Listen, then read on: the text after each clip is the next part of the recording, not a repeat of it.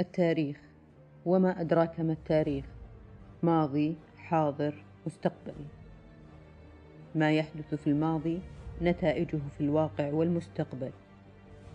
تتغير دول، تظهر دول، يموت، يعزل، تنتهي ولاية رئيس، وكل في حدود منطقته.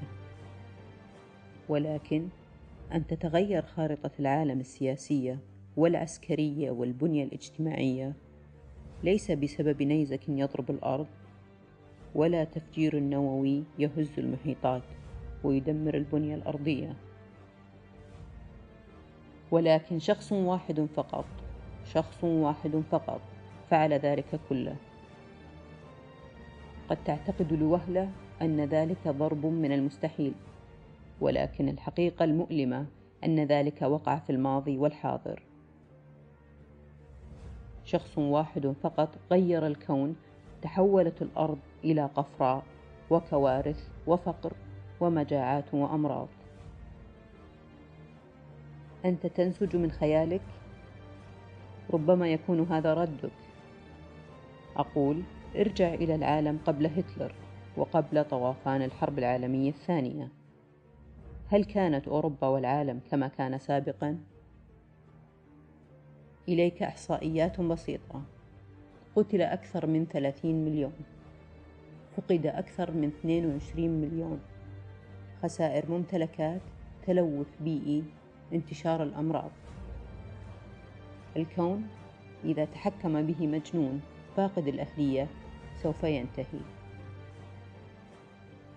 نعاني اليوم من طوفان كما كان سابقا، وعلى يد شخص واحد كان سابقا خاص بأوروبا عام على العالم، كما قال هتلر أنا سأحكم العالم.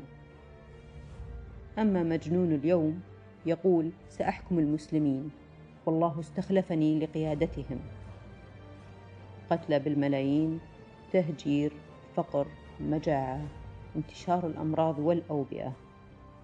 هوربت الجوامع، هورب العلماء الصادقين الموحدين بسبب شخص واحد فقط ادعى الخلافة، وأصبح يقتل ويبطش باسم الخلافة.